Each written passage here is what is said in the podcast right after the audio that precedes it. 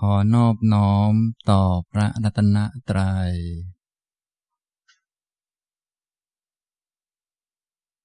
สวัสดีครับท่านผู้สนใจในธรรมะทุกท่าน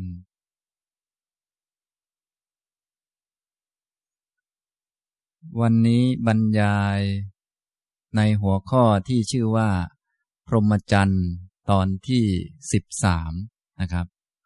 เรื่องพรหมจรรย์ การปฏิบัติหรือการดำเนินชีวิตที่ประเสริฐ ซึ่งมีในคำสอนของพระพุทธเจ้า ใช้ชีวิตอย่างดีที่สุดให้มันถูกต้องเหมาะสม พ้นทุกไปตามลำดับ เริ่มตั้งแต่พ้นจากทุกในอบาย จนกระทั่งพ้นจากทุกในวัฏสงสาร เป็นการดำเนินชีวิตที่ดีที่สุด เลิศที่สุด คราวก่อนๆก็ได้พูดไปหลายเรื่องด้วยกัน จนกระทั่งถึงตอนนี้พูดถึงตัวโพธิปักกิยธรรม ซึ่งเป็นตัวธรรมะที่เป็นฝ่ายกองหนุนทำให้อริยมรรคมีองค์แปดเต็มสมบูรณ์ เป็นการพัฒนาไปตามลำดับ แต่ว่าเป็นธรรมะที่เป็นฝ่ายทำงานในด้านจิต เป็นการฝึกจิต ฝึกอธิจิตนะส่วนคนจะฝึกอธิจิตได้นี่ก็ต้องมีศีลบ้าง มีความเห็นตรงบ้างอะไรบ้างนี่ก็พูดไปแล้วนะ ตอนนี้มาพูดในหัวข้อที่เป็นขั้นการฝึกจิต ก็เริ่มตั้งแต่สติปัฏฐานเป็นต้นไปนะชุดเหล่านี้เป็นชุดของสมาธินะครับ ชุดที่พูดถึงอยู่นี้ ก็คือชุดฝึกจิตชำระจิต ให้มีความอ่อนโยนนิ่มนวลควรต่อการเอาไปใช้งาน ทีนี้พอชำระจิตได้แล้วจะเอาไปใช้งานยังไงก็ แล้วแต่ แต่ในทางพุทธเราก็ มีวัตถุประสงค์ที่แน่นอนตายตัวก็คือ เพื่อเอาไปทำให้แจ้งอริยสัจทั้งสี่คือเพื่อเอาไปกำหนดรู้ทุกรู้ทุกว่ามันเป็นทุกรู้สิ่งไม่เที่ยงว่ามันไม่เที่ยง รู้สิ่งเป็นทุกข์ว่าเป็นทุกข์รู้สิ่งไม่ใช่ตัวตนว่าไม่ใช่ตัวตน เพื่อเอาไปละเหตุเกิดทุกข์คือจะได้เห็นความอยากความชอบใจ ความยินดียินร้ายความติดข้อง จะได้ละมันได้ ถ้าไม่เห็นมันก็ละไม่ได้นะ ถ้ารู้ว่าความติดความข้องความรักนี้นำทุกมาให้จึงจะละได้ แต่ถ้าไม่เห็นมันก็ละไม่ได้นะ โดยส่วนใหญ่เราคิดว่า คนที่ทำให้เราถูกใจเราได้รักนี่มันรู้สึกดี ถ้ายังรู้สึกดีอยู่ต่อไปก็ทุกจนตายไปเรื่อยจนเกิดใหม่ก็ยังทุกอยู่อีก จนกว่าจะเห็นว่าอ้าวเนี่ยไอ้เจ้าที่รู้สึกดีเนี่ยเขาทำให้เรารู้สึกดีรู้สึกรักนี่แหละ คือต้นต่อของความทุกข์นะรักเท่าไหร่ก็ทุกเท่านั้น แต่พวกเรานี้รักเท่าไหร่ก็สุขเท่านั้น อันนี้มันก็ตรงข้ามกันโดยสิ้นเชิง อันนี้มันก็ไกลความจริงอยู่มาก อันนี้ก็เป็นเพราะว่าตามันบอด นิวรณ์มันบังตานะความรักความชัง ความง่วงเหงาเหานอน หดหูท้อแท้ ความฟุ้งซ่านรำคาญใจ ลังเลสงสัยมันบังตาทำให้มองไม่เห็น มองไม่ชัด เราก็เลยต้องมาฝึกธรรมะกลุ่มนี้ขึ้นมา เพื่อให้ตามันชัด ทีนี้ตาชัดแล้วก็ต้องมองให้เป็น ถ้าตาชัดแล้วมองไม่เป็นมันก็ไม่ค่อยได้อะไรเหมือนกันนะอย่างนี้นะครับ ตอนนี้กำลังพูดถึงตอนที่ฝึกชำระดวงตานะก็จะต้องมีธรรมะที่ต้องขึ้นมาในจิตเพื่อฝึกจิตหรือฟอกจิต ถ้าไม่มีธรรมะมาช่วยจิต ฟอกจิต จิตมันก็ไม่สามารถที่จะพ้นไปจากทุกข์ได้นะครับ ก็เลยพูดถึงธรรมะหมวดโพธิปักคียธรรม ซึ่งเป็นตัวที่ ทำให้พรหมจรรย์นี้ดำรงอยู่ได้นานนะครับ ในคราวที่แล้วก็พูดหมวดที่หนึ่งยังไม่จบเลย ก็คือพูดเรื่องสติปัฏฐานสี่ซึ่งเป็นหมวดแรกของโพธิปักกิยธรรม พูดไปได้หน่อยหนึ่งแล้ว หลักของสติปัฏฐานสี่ก็เหมือนกันทั้งสี่นั่นแหละ เพราะว่าสติปัฏฐานสี่ก็หมายถึงตัวสตินั่นเอง ลักษณะเป็นอันเดียวก็คือตัวสติ ตัวความนึกได้ ตัวความระลึกได้ ไม่หลงลืม ไม่หลงลืมในอะไรก็ไม่หลงลืมในกาย เวทนาจิตและธรรมเนี่ยความต่างกันของสติปัฏฐาน กับสติอื่นๆ ก็มีอยู่เท่านี้ ส่วนสติอื่นๆ นั้นก็เป็นสติเหมือนกันที่เป็นไปในกุศล ไม่หลงลืมกุศล เราไปวัดก็ไม่หลงลืมที่จะหยอดตู้วัดอย่างเงี้ยไปเจอพระพุทธรูปก็ไม่หลงลืมที่จะไหว้ท่าน อันนี้ก็เป็นสติที่ทำให้นึกได้ ถ้าคนไม่มีสติก็หลงลืมไปก็ เดินไปวัดก็ลุกขึ้นปุ๊บก็ปัดตูดไปเลย เงินก็ไม่ได้บริจาคพระก็ไม่ได้ไหว้อย่างนี้เป็นต้น อันนี้ก็หลงลืมในเรื่องกุศลไป แต่ถ้าคนไม่หลงลืมคนมีสติก็นึกได้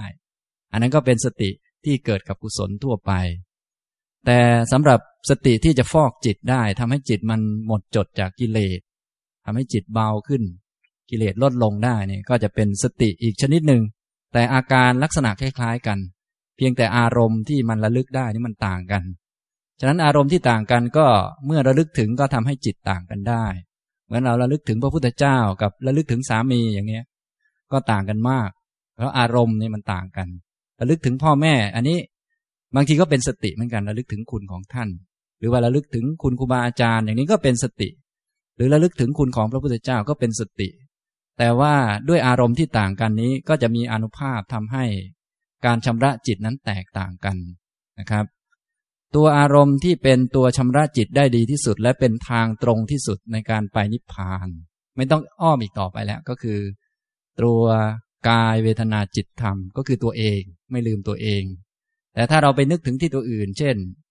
นึกถึงอารมณ์อื่น นึกถึงพวกกสินนึกถึงพวกอื่นๆ ที่เป็นอารมณ์อื่นๆ อย่างนี้ย อันนี้ก็ทำให้จิตดีขึ้นมาได้ แต่ว่าเวลาจะเป็นวิปัสสนาเพื่อ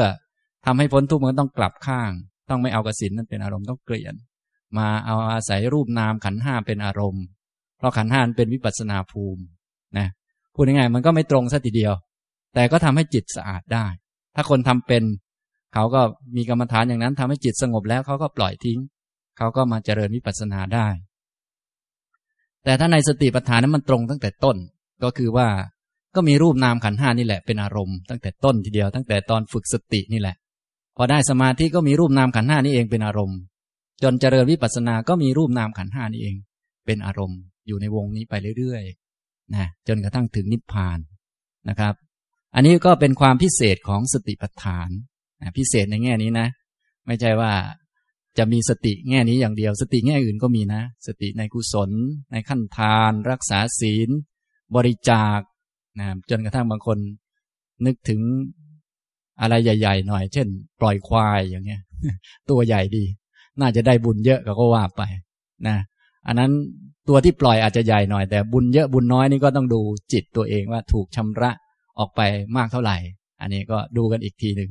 แต่ถ้าจะชำระได้ดีที่สุดก็ท่านว่าอันนี้ สติปัฏฐานนะแต่ไม่ใช่ว่าไม่ให้มีสติอันอื่น สติอันหนึ่งก็ทำไป แต่ถ้าจะชำระหรือว่าตรงที่สุดนี่ท่านว่าอันนี้ชำระ หรือว่าชำระอกุศลได้ ท่านทั้งหลายก็ลองพิจารณาดู ท่านคงเคยผ่านการทำบุญมาเยอะ สิ่งเหล่านั้นก็เป็นของดีเป็นสตินั่นเองพาท่านไปทำทำให้นึกได้ไม่หลงลืม ถ้าคนขาดสติก็ไม่ได้ทำแต่ว่ากุศลนั่นมันก็เป็นของดีบุญก็เป็นของดี ให้ผลเป็นความสุข แต่ว่ามันชำระกิเลสไม่ได้ คือกิเลสก็ยังเท่าเดิมแหละ ความเห็นผิด ความยึดถืออะไรต่างๆ ก็ยังเหมือนเดิม ทั้งๆทที่ทำบุญมาเยอะ อันนี้ก็หมายถึงว่าบุญก็ส่วนบุญมันไป ส่วนการชำระจิตก็เป็นอีกเรื่องหนึ่ง ตัวที่ช่วยให้ชำระจิตได้ดีก็คืออันนี้นะอันกายเวทนาจิตธรรมที่เป็นอารมณ์เนี่ย ถ้าลองมาทำดูอยู่ในตัวเอง ต่อไปจะเช็คตัวเองได้นะเห็นตัวเองไม่ดีอะไรต่างๆ เยอะก็จะค่อยๆชำระสิ่งไม่ดีออกไปจากจิตได้นะครับ หลักของสติปัฏฐานก็มีเครื่องมือหลักๆ ในการปฏิบัติอยู่สามอัน ก็คืออาตาปีสัมปชาโนสติมา ต้องมีความเพียรตั้งใจทำและเพียรนนี้ต้องเพียรขัดเกลากิเลส เพียรละกิเลสต้องไม่ทำตามกิเลสพูดง่ายต้องฝืนกิเลสนะทีนี้แล้วแต่คนกิเลสมากกิเลสน้อย ถ้าคนกิเลสมากก็ต้องลำบากหน่อยนะฉะนั้นบางทีบางท่านจะมาบอกว่าแม้ผมนี่คงเป็นทุกสุขขาปฏิปทามั้งอาจารย์ สบายสบาย ปฏิบัติสบายสบายก็ว่าไปนะก็ต้องดูตัวเอง พวกกิเลสเยอะๆนี่มันสบายไม่ได้หรอกพวกกิเลสเยอะๆนี่ต้องลำบากนะเพราะถ้าสบายปั๊บก็กิเลสเอาไปกินหมดนะครับ อันนี้ก็ดูเอาคนกิเลสน้อยก็ทำสบาย คนกิเลสเยอะก็ทำลำบาก ปกติคนกิเลสน้อยก็จะเป็นคนได้ฌานคนได้ฌานในกิเลสน้อยโดยธรรมชาติ ท่านเหล่านี้ปกติก็จะสุขาปฏิปทาได้นะอาศัยจิตที่เป็นขั้นฌานนี้ออกมาเจริญวิปัสสนา สบายมาก ส่วนพวกเราโดยทั่วไปนี้ จะมาอ้างว่าสุขาปฏิปทาส่วนใหญ่ก็อ้างเอาเองนะครับส่วนใหญ่เท่าที่ดูนะการปฏิบัติโดยทั่วไปสำหรับพวกที่มีกิเลสมาก คงต้องใช้ทุกขาปฏิปทาเป็นพื้นไว้ก่อน คือต้องลำบากไว้ก่อนนะฉะนั้นบางทีต้องมีนาฬิกาปลุกไว้ เรือนเดียวไม่ได้ก็ต้องสองสาเรือน ต้องลำบากหน่อยลำบากนาฬิกาปลุก มาปลุกเราให้ลุกขึ้นทำความเพียร หรือว่า ทำอย่างนั้นอย่างนี้ ถ้าจะเอาสบายนี่คงจะกิเลสเอาไปกินหมดนะครับ อันนี้ต้องมีความเพียรทำมีความเพียรแล้วก็ต้องมีความรู้ตัวมีสัมปชัญญะ มีปัญญาว่ากำลังทำอะไรอยู่ทำไปทำไมทำเพื่ออะไรมีความรู้ อะไรควรอะไรไม่ควร ก็ต้องหัดฟังธรรมะ ฟังให้เข้าใจแล้วก็เอาไป สอนตัวเองบอกตัวเอง มีสัมปชัญญะ แล้วก็มีสติอยู่กับตัวเอง มีความเพียรมีสัมปชัญญะมีสติ อันนี้ก็คือเครื่องมือหลักในการปฏิบัติสติปัฏฐาน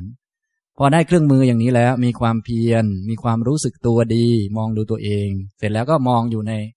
กายในกาย เวทนาในเวทนา จิตในจิตธรรมในธรรม ที่ทำอยู่อย่างนี้ก็เพื่อวัตถุประสงค์ มีวัตถุประสงค์เพื่อให้มันหมดนิวรณ์วินยะโลเกอภิชาโดมนัสสัง คือเพื่อให้จิตมัน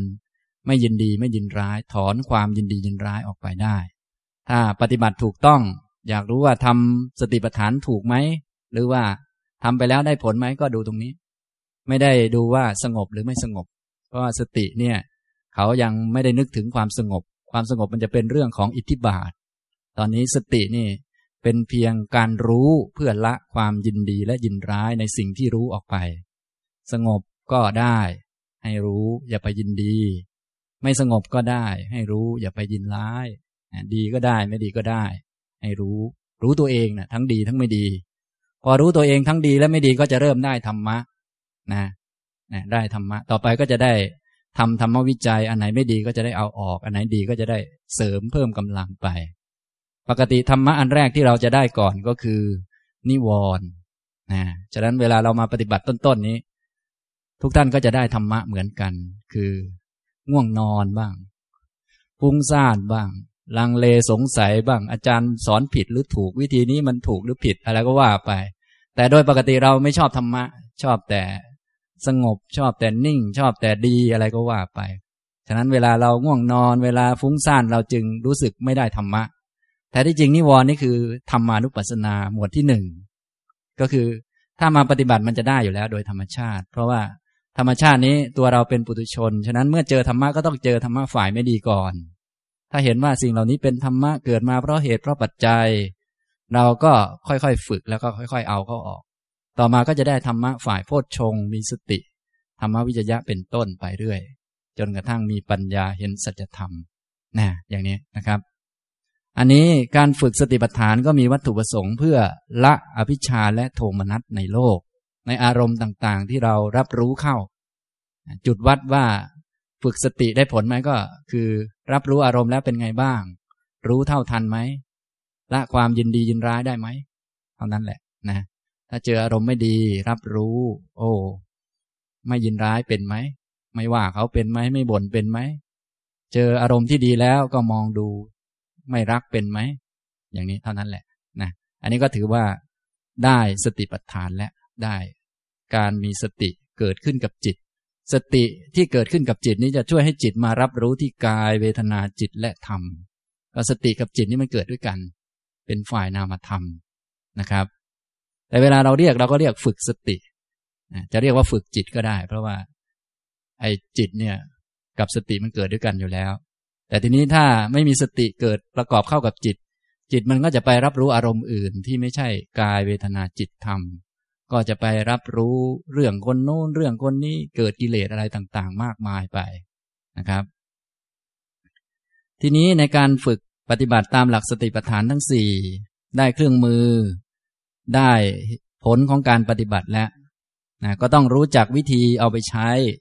เมื่อมีสติอยู่ในกายก็ให้สังเกต ให้มีปัญญาเกิดขึ้น เมื่อมีสติต่อเนื่องอยู่ในกายเนี่ยก็ให้พิจารณามองดู เห็นทั้งภายในภายนอก ภายในคือตัวเอง ภายนอกคือคนอื่น นี้เท่าเทียมกัน ตัวเองก็กายก็เป็นรูป คนอื่นก็เป็นร่างกายเป็นรูป คนตัวเองก็เป็นเพียงเวทนาเป็นเพียงจิต คนอื่นก็เป็นเพียงเวทนาเพียงจิต เท่านั้นและมาจากเหตุจากปัจจัยเหมือนกัน ก็คือกรรมของตนเอง รูปเหล่านี้ก็มาจากกรรม คนอื่นก็มาจากกรรมของเขาการมองมุมในแง่ของปัญญาอย่างนี้ก็จะช่วยให้การละกิเลสทำได้ง่ายขึ้น นะอย่างนี้นะครับ ฉะนั้นมีสติแล้วก็ต้องมองให้เป็น มองภายในและภายนอกเสมอกัน ต้องหัดมองให้เป็น มีสติแล้วมองไม่เป็นปัญญามันก็ไม่เกิด มีสติมันก็ดี สมาธิมันก็ดี แต่จะมีปัญญาเกิดขึ้นมันต้องมองเป็น กายในกายภายใน ตัวเองก็เป็นกายนะ คนอื่นก็เป็นกาย ถ้ายังไม่มีปัญญาเราก็ต้องสอนมัน บอกมัน บอกมันนะบางคนเก่งก็มองปั๊บก็เห็นแล้ว บางคนไม่เก่งก็ต้องบอกเอา บอกจนเมื่อยไปหมดเลยบางคนนะบางคนบอกตัวเองไม่ได้ก็ต้องให้ครูบาอาจารย์เขาบอกให้ไปฟังมา ฟังแล้วก็ท่องไว้ท่องไว้แล้วก็ใส่เข้ามา เวลาจิตมีสมาธิก็ใส่เข้ามา ใส่เข้ามานะ ตอนจิตมีสมาธิมันก็ใส่เข้าง่ายหน่อย เข้าลึกหน่อย ถ้าจิตฟุ้งซ่านมันก็ไม่ค่อยเข้า โดยเฉพาะง่วงนอนเนี่ยคงไม่เอาเลย ประมาณนั้นอย่างนี้นะครับ อันนี้ ก็ทั้งภายในภายนอกและเห็นความเกิดความดับ มาจากเหตุจากปัจจัย เกิดเมื่อมีเหตุดับไปเมื่อหมดเหตุเหมือนกัน ทุกคนล้วนมาตามกรรมของตนเอง มาจากอวิชชาตันหาอุปาทานกรรมเหมือนกัน แล้วก็ไปตามกรรมเหมือนกัน อย่างนี้นะครับฉะนั้นวัตถุประสงค์หลักๆ ในการเจริญสติปัฏฐานก็เพียงเพื่อให้สติตั้งขึ้นได้ เหมือนคนยืนขึ้นเป็นไม่ล้มไปตามโลก ถ้าล้มไปตามโลกก็ยินดียินร้าย สติตั้งขึ้นว่ากายมีอยู่ไม่ลืม เวทนามีอยู่ จิตมีอยู่ธรรมะมีอยู่นะที่สติตั้งขึ้นได้นี้ก็เพียงเพื่อวัตถุประสงค์สองประการหลักๆ ก็คือเพื่อให้เกิดญาณให้มองทะลุ ว่าเป็นเพียงรูปนามขันห้าไม่เที่ยงเป็นทุกข์ไม่ใช่ตัวตน ไม่ใช่เราใช่เขา ไม่ใช่ของเราของเขา เท่านั้นแหละ อันหนึ่งกับอีกอันหนึ่งก็คือปฏิสติ ให้สติมันมั่นคงขึ้น จะได้เป็นสมาธิในโอกาสต่อไปพูดง่ายๆก็เอาไว้เจริญสมถะและวิปัสสนา เพราะว่าสตินี้เป็นพื้นฐานนะเป็นพื้นฐาน ส่วนสมถาวิปัสสนานี้เป็นขั้นต่อไป เดี๋ยวเราค่อยว่ากันนะครับ แต่สตินี้ก็จะเป็นขั้นพื้นฐานนะบางคนก็แค่ฝึกสติเขาก็ได้ ปัญญาบ้างได้สมถะบ้าง อันนี้ก็เป็นเพราะว่าเขาเคยได้ทำมาจากชาติก่อนๆพอมีเหตุปัจจัยพร้อมขึ้นมาเขาก็ได้ขึ้นมา นะ ทีนี้เราก็ดูว่าเป็นไงเราฝึกแล้วมันได้ไหม ถ้ายังไม่ได้จะไปรออย่างเขามันก็ไม่ได้มือนเดิม เราก็ต้องฝึกเอา พอได้สติแล้วก็ ถ้าสมถะมันยังไม่ได้ก็ไปทำสมถะ วิปัสสนายังไม่เป็นก็ไปทำวิปัสสนา แต่บางคนเขาแค่ฝึกสติเขาก็ได้หมดแหละ ที่เป็นเช่นนั้นก็เพราะว่าเขาเคยฝึกมาจากชาติเก่าๆหรือปัญญาเขามาก เนื่องจากกรรมเขาทำมาแบบนั้นนะถ้าพวกท่านอยากจะเป็นคนมีปัญญามาก พระพุทธเจ้าท่านก็บอก ท่านก็บอกนะสำหรับคนมีปัญญามากก็ เพราะว่าในชาติก่อนๆโน้นเขาเคยเข้าไปหาสมณพราหมณ์หรือผู้มีความรู้ เข้าไปสอบถามว่าท่านครับ อะไรเป็นกุศล อะไรเป็นอกุศล อะไรดีอะไรไม่ดี อะไรควรเว้นอะไรควรทำเป็นคนใส่ใจพิจารณามองดู สิ่งต่างๆ อยู่เสมอ อันนี้คนเหล่านี้เขาก็จะเป็นคนปัญญามาก อันนี้จากชาติเก่าๆนะครับ ฉะนั้นพวกท่านทั้งหลายก็สังเกตดูตัวเองได้นะครับ อันนี้นะ ถ้าปัญญามากก็คงมาไม่ถึงวันนี้นะครับ อันนี้ก็เอาว่ากันซื่อๆเลยนะครับ นะ ฉะนั้นท่านก็อย่าไปคิดว่า เออฝึกสติแล้วคงจะบรรลุ อันนั้นก็ก็จะได้คงบรรลุไปเรื่อยๆนะครับ ฉะนั้นฝึกสติแล้วก็เป็นส่วนหนึ่ง ท่านก็ต้องไปทำสมถะวิปัสนา องค์มรรคใดที่ยังไม่ครบก็ไปเพิ่มเข้ามานะครับ จะรอให้บรรลุอย่างคนอื่นเขา อย่างเช่นว่า เขาแค่นั่งฟังเขาก็บรรลุไปเลย อย่างนี้ก็ก็ก็คงจะยากนะที่เป็นเช่นนั้นก็ เพราะว่าเราผ่านมานานแล้ว ก็คงมีโอกาสฟังธรรมะ เจอพระอริยเจ้า คนนั้นบ้างคนนี้บ้างก็คงเยอะแล้ว แต่ไม่ได้บรรลุก็เพราะว่าก็ก็คงสรุปได้นะว่าว่าเราปัญญาน้อยนะครับดังนั้นก็ต้องฝึกเอานะครับ อันนี้หลักๆที่ฝึกให้มีสติก็เพื่อให้เกิดญาณความรู้กับสติมั่นคงขึ้น และจะได้ไม่ต้องอิงอาศัยอะไรๆในโลก ไม่ต้องใช้ชีวิตตามตัณหาและทิฏฐิ ไม่ต้องใช้ชีวิตตามความอยาก เราใช้ชีวิตตามความอยากนั้นมันเหนื่อย มันเป็นทุกข์มันทรมานมันเร่าร้อน ใช้ชีวิตตามความเห็นความอยากความยึดนี่มันเหนื่อย ต้องสู้กับคนนั้นคนนี้ทั้งๆทที่ไม่มีอะไร ก็มาแย่งธาตุสี่กัน ก็ต่อยกันจะตายอยู่แล้วนะทั้งๆทที่ต่อยกันในกำปั้นที่เขาต่อยเราก็ธาตุสี่ หน้าเราที่ถูกต่อยก็ธาตุสีเหมือนกันนี่แหละแต่มันเจ็บนะเนี่ยเยอะนะก็ไม่มีอะไรก็ธาตุสี่ต่อยกันนี่แหละ แล้วก็ไม่ได้อะไรไปหรอกไม่ใช่ของใครสักคน อันนี้มันก็ลำบากนะครับ ฉะนั้นการมีสติจะช่วยให้ไม่มีกิเลส ช่วยให้ไม่ใช้ชีวิตตามตัณหาและทิฏฐิ จะเห็นคุณค่าของความสงบ การไม่มีกิเลส ไม่มีกิเลสนี่มันสบาย พอมีกิเลสขึ้นมาแล้ว โอ้ยนั่งที่ไหนมันก็ลำบาก ไปนั่งคนเดียวที่ป่ามันก็จะตายอยู่แล้ว มดวิ่งมาตัวเดียวมันก็จะเป็นจะตาย ถ้ามันมีกิเลส แต่ถ้าไม่มีกิเลสนี่ คนอยู่ด้วยกันตั้งเยอะตั้งแยะมันก็ไม่เป็นไรนะแต่ถ้ามีกิเลสขึ้นมาแล้ว อยู่ด้วยกันสองคนมันก็จะต่อยกัน มันก็ลำบากนะ ทีนี้ตัวสตินี้จะช่วยได้คือช่วยไม่ให้จิตมันไปตามกิเลส ไม่ให้มันมีกิเลสนะช่วยไม่ให้อาศัยอยู่ด้วยตัณหาทิฏฐิให้ใช้ชีวิตด้วยสติด้วยปัญญาทำอะไรก็ทำด้วยสติด้วยปัญญา ส่วนปัญญาจะมากจะน้อยอันนี้ไม่ว่ากัน เพราะทุกคนย่อมมีพัฒนาการไปตามลำดับนะครับ อย่างนี้นะ แล้วก็ท้ายที่สุดก็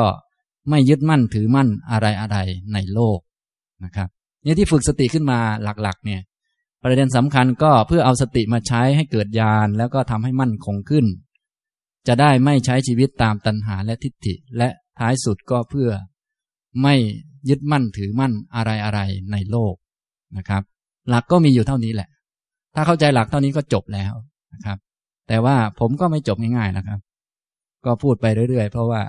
ท่านเชิญไว้หลายครั้งนะครับ หาเรื่องมาพูดไปเรื่อยนะครับ ก็คราวที่แล้วก็แจกแจงสติปัฏฐานทั้งสี่ไปนะซึ่งการแจกแจงสติปัฏฐานทั้งสี่ว่า มีอารมณ์อะไรบ้าง หลังจากที่เราทำความเพียรมีสัมปชัญญะมีสติแล้วเอามาฝึก มีความเพียรสัมปชัญญะสติแล้วเอามาดูอะไร จึงจะเป็นสติปัฏฐานทำให้สติปัฏฐาน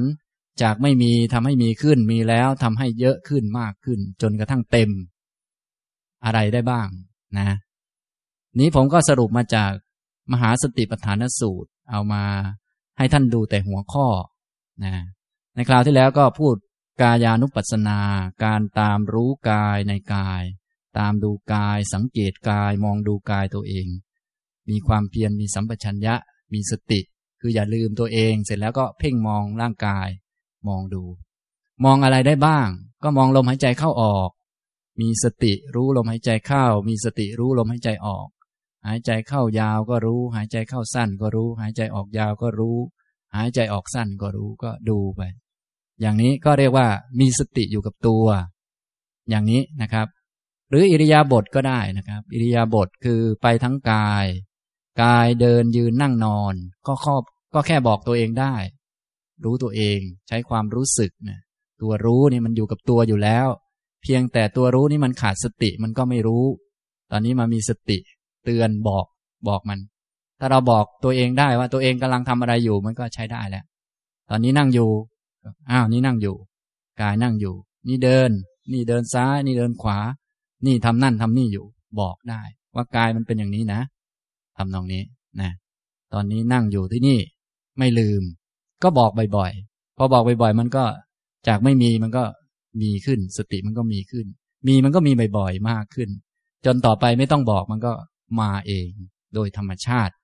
อันนั้นจริง ๆ ก็คือเราต้องการให้มันเป็นธรรมชาติ จริง ๆ ที่ต้องการเนี่ย แต่ว่าอันที่มาโดยธรรมชาติ มันก็มีธรรมชาติของมันก็คือมาจากเหตุ เราก็เลยต้องทำเหตุ อย่างนี้นะครับ ทุกอย่างมันมาจากเหตุ สติมันก็เป็นของไม่มีตัวตนมาจากเหตุเหมือนกัน อริยมรรคก็เป็นฝ่ายสังขาร ฉะนั้นก็ต้องอาศัยการปรุงแต่ง ปรุงแต่งให้เป็นปรุงแต่งให้ถูก มีความเพียรมีสัมปชัญญะ มีสติแล้วก็คอยดูตัวเอง นึกได้เมื่อไหร่ก็คอยดูตัวเอง ดูจนถึงเมื่อไหร่ดูตอนดูตอนมันไม่ได้ดูแหละพอนึกได้อีกก็มาดูอีกนะนึกได้อีกก็มาดูอีก นึกได้อีกก็มาดูอีก เท่านั้นแหละ ตอนนึกได้คือมีความเพียรมีสัมปชัญญะมีสติ พอนึกได้แล้วมาดูอะไร ก็มาดูกายในกาย ลมหายใจเข้าออกเดินยืนนั่งนอน หรือหมวดอื่นๆที่จะพูดต่อไปมันดูอะไรก็ได้ในนี้ให้จิตมันวนอยู่ในนี้ก็เรียกว่าได้สติ สติมันก็จะมีกำลังเพิ่มขึ้นญาณปัญญามันก็จะแทงทะลุขึ้นไปตามลำดับนะครับ อย่างนี้ หมวดที่สองก็อิยาบท หมวดที่สามก็สัมปชานะ สัมปชัญญะ ใส่ความรู้ตัวเข้าไป เวลาที่ทำกิจกรรมใดๆนะปกติในคำพีท่านก็จะแจกแจงไว้เจ็ดหมวดหลักๆนะก็คือมีความรู้ตัว เวลาเดินไปข้างหน้าถอยมาข้างหลังทำความรู้ตัว เวลาที่ แลดูเหลียวดูทำความรู้ตัวเวลาคู่เข้าเหยียดออก เวลากินดื่มเคี้ยวลิ้ม ทำความรู้ตัวเวลาที่ทรงสังคาติอุ้มบาถมจีวรทำความรู้ตัวเวลาเข้าห้องน้ำถ่ายอุจจาระปัสสาวะทำความรู้ตัวเวลาที่เดิน ยืน หลับตื่นพูดและนิ่งนะอย่างนี้นะครับ อันนี้ทำความรู้ตัว ก็หมายถึงว่าตัวมีอยู่สองตัว มีตัวกายกับตัวจิต ก็ต้องดูว่าเนี่ยที่กำลังไปทำอย่างนี้ จิตมันคิดอะไรอยู่ ก็ต้องดูมันสังเกตมัน นั้นเราก็จะเห็นว่า โดยส่วนใหญ่ที่เราไปทำนี้ มันทำตามกิเลส การรู้ว่าตัวเองทำตามกิเลสนี้เรียกว่ารู้ตัว ก็จะได้รู้ตัวว่าตัวเองมันไม่ดี มีอันไหนไม่ดีบ้าง กิเลสมันพาไปทำนั่นทำนี่ และอันที่หลอกเราก็กิเลสนั่นแหละ แล้วก็หลอกแบบเดิมนั่นแหละนะมันก็เกิดซ้ารอยไปเรื่อย ประวัติศาสตร์เกิดซ้ารอยตลอด เหมือนที่เราเกิดมาหลายรอบแล้วเนี่ย หลายรอยแล้ว เหยียบรอยตัวเอง จนวนเวียนอยู่เนี่ยนะ อันนี้นะ อันนี้ด้วยความรู้สัมปชานะก็จะทำให้รู้ตัวขึ้น รู้ตัวเองนะครับ อันนี้ก็เป็นสติปัฏฐาน เป็นการฝึกมีความเพียรสัมปชัญญะมีสติแล้วก็ตามดู นี้หมวดที่สามในคราวที่แล้วผมก็พูดมาถึงตรงนี้นะครับ วันนี้จะพูดต่อไปนะก็เมื่อมีสติแล้วทำความรู้สึกตัว มีสติอยู่กับตัว แล้วก็มาสังเกตมองดูตัวเอง ตั้งแต่หัวจดเท้าว่าประกอบไปด้วยของไม่สวยไม่งามมีประการต่างๆ ก็ได้ นั่งมองดู ก็มองไปจนกว่ามันจะไม่ได้มองหรือมันหลับไปนั่นแหละ ตื่นขึ้นมาใหม่ก็มองใหม่ นึกได้เมื่อไหร่ก็มาทำทำเท่าที่มีเวลาทำแล้วก็นึกได้ ถ้านึกไม่ได้ก็ไม่ได้ทำนะครับทำยังไงจะนึกได้ อันนี้ตัวใครตัวมันนะครับ ท่านก็ไปหาวิธีนึกเอาเองนะครับ ก็ว่า เอ๊ะทำยังไงมันจะนึกได้บ่อย ๆ มันก็บางคนต้องใช้ เทปธรรมะช่วย บางคนต้องใช้ปิดสติกเกอร์อะไรก็ไม่รู้แล้ว แต่เขาอะนะก็ต้องใช้เทคนิควิธีเอา อันนี้เนื่องจากคนฝึกใหม่ ๆ ยังไม่ชำนาญก็ต้อง หาตัวช่วยให้นึกได้นะอย่างถ้ามาฟังธรรมเนี่ยบางทีต้อง อ่า ถึงเวลาฟังธรรมก็นึกได้ อันนี้บางคนเดือนหนึ่งนึกได้ทีหนึ่งว่าอาจจะนานเกินไป กิเลสเอาไปกินจนไม่ไหวแล้วนะฉะนั้นก็ต้องให้มันนึกได้ไวกว่านั้น หรือเยอะกว่านั้นนะ นึกได้ทุกครึ่งชั่วโมง ทุกทุกหนึ่งชั่วโมงอะไรก็ว่าไป พอนึกได้แล้วก็มาดูตัวเองนึกแต่ดูได้นานไม่นานอันนี้ก็อยู่ที่สติของเขาว่า มั่นคงแนบแน่นไหมถ้าสติไม่ค่อยดีก็แป๊บเดียวก็หายแล้วก็เอาใหม่ ก็ทำอย่างนี้ไปเรื่อยนะครับทำไปเรื่อย ก็มีความเพียรมีสัมปชัญญะมีสติแล้วก็มาดูมองดูร่างกาย ประกอบไปด้วยของไม่สวยไม่งามมีประการต่าง ที่เรานิยมเรียกกันว่าอาการสามสิบสองในหนังสือสวดมนต์ทั่วไปก็มีท่านไปท่องไว้ก่อนก็ได้ ที่ท่องเอาไว้ก็เพื่อให้มันไม่ลืม มันไม่ลืมว่าตัวเองประกอบด้วยสิ่งเหล่านี้นะ อย่างนี้ไม่ใช่ท่องให้มันลืม แต่ท่องเพื่อให้มันไม่ลืม บางคนท่องซะลืมตัวเลย ตัวอยู่ไหนไม่รู้ว่าท่องไปเรื่อยนะท่องซะลืมตัวเลย จริงๆเขาท่องให้มันไม่ลืม ไม่ลืมตัวเองว่าประกอบไปด้วยผมนะเนี่ยนะเส้นผมนะ นี่ขนนะ ถ้ามันลืมก็หยิกตัวเองหน่อยเอ้ยมีขนอยู่เว้ย มีหนัง มีฟันเล็บอะไรต่างๆ คือให้มันไม่ลืมว่ามีสิ่งเหล่านี้อยู่ มีผมนะประกอบกันเข้า มีนั่นมีนี่ประกอบกันเข้า มี พอเราทำตอนแรกมันอาจจะต้องดึงต้องบีบบีบนวดนวดต้องทำให้เจ็บตัวบ้างอะไรบ้างนิดนิดหน่อยหน่อยอันนี้ก็เพื่อฝึกให้มันไม่ลืม พอทำไปชำนาญแล้วต่อไปมันก็นึกได้ นึกได้ง่ายนะครับ ทีนี้พอนึกได้อย่างนั้นบ่อยๆ เราก็สังเกตดูว่าเวลาที่นึก ถึงมีสติระลึกถึงเนี่ยเวลานึกถึงตัวเองเนี่ยอันไหนที่เรานึกได้ไวนะปกติทางพระท่านก็จะให้แค่ห้าอันเองแต่จะปัญจกะกรรมฐานเนี่ยใครไปบวชเนี่ยท่านไหนเคยบวชพระท่านก็จะให้เลย ให้อุปชาให้กรรมฐาน ผมขนเล็บฟันหนังให้มาเลย อันนี้ก็เอาไว้สำหรับเป็นเครื่องอยู่สำหรับพระเดินบินทบาทใจก็จะได้ไม่ลอย เดินไปก็เอ้ยประกอบไปด้วยผม ขนเล็บฟันหนัง ไปอย่างนี้ไปเรื่อยนะใจก็จะได้ไม่ลอย พอมันไปที่อื่น ไปอยู่กับคนโน้นคนนี้กับหมากับแมวเอานึกได้เอาใหม่เอาใหม่ผมขนเล็บฟันอันนี้พออยู่กับตัวเองบ่อยๆ สติมันก็จะมากขึ้นโดยธรรมชาติ ปัญญามันก็จะเยอะขึ้นนะ ส่วนมันจะเยอะขึ้นยังไงนี่ก็ก็แล้วแต่คน บางคนก็อาจจะบรรลุธรรมไปเลยก็ได้ อันนั้นก็ปัญญาเขามากมาก่อนแล้ว นะ ฉะนั้นแค่บางคนเขาฟังธรรมะนิดๆหน่อยๆแล้วก็มาเพ่งมองตัวเองก็เข้าใจแล้ว แต่สำหรับคนที่ยังปัญญาน้อยอยู่ก็ต้องเพียรฝึกกันต่อไปนะครับ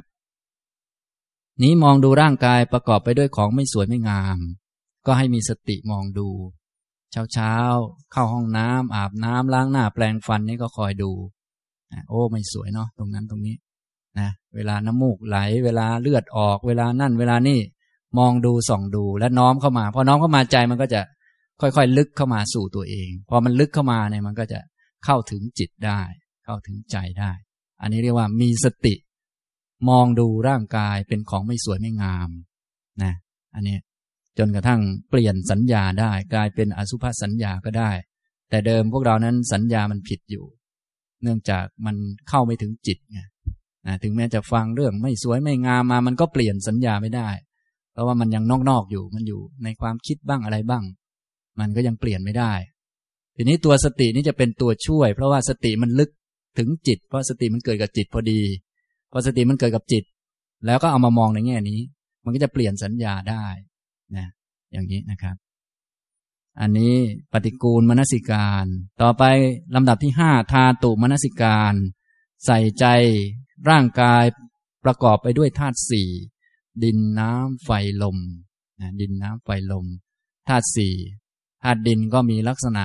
แข็งแข็งมีลักษณะกระด้างมีน้ำหนักต่างๆนะส่วนไหนที่เราจับดูแล้วแข็งแข็งนี่ธาตุดินนะนี่นะกระทบธาตุดิน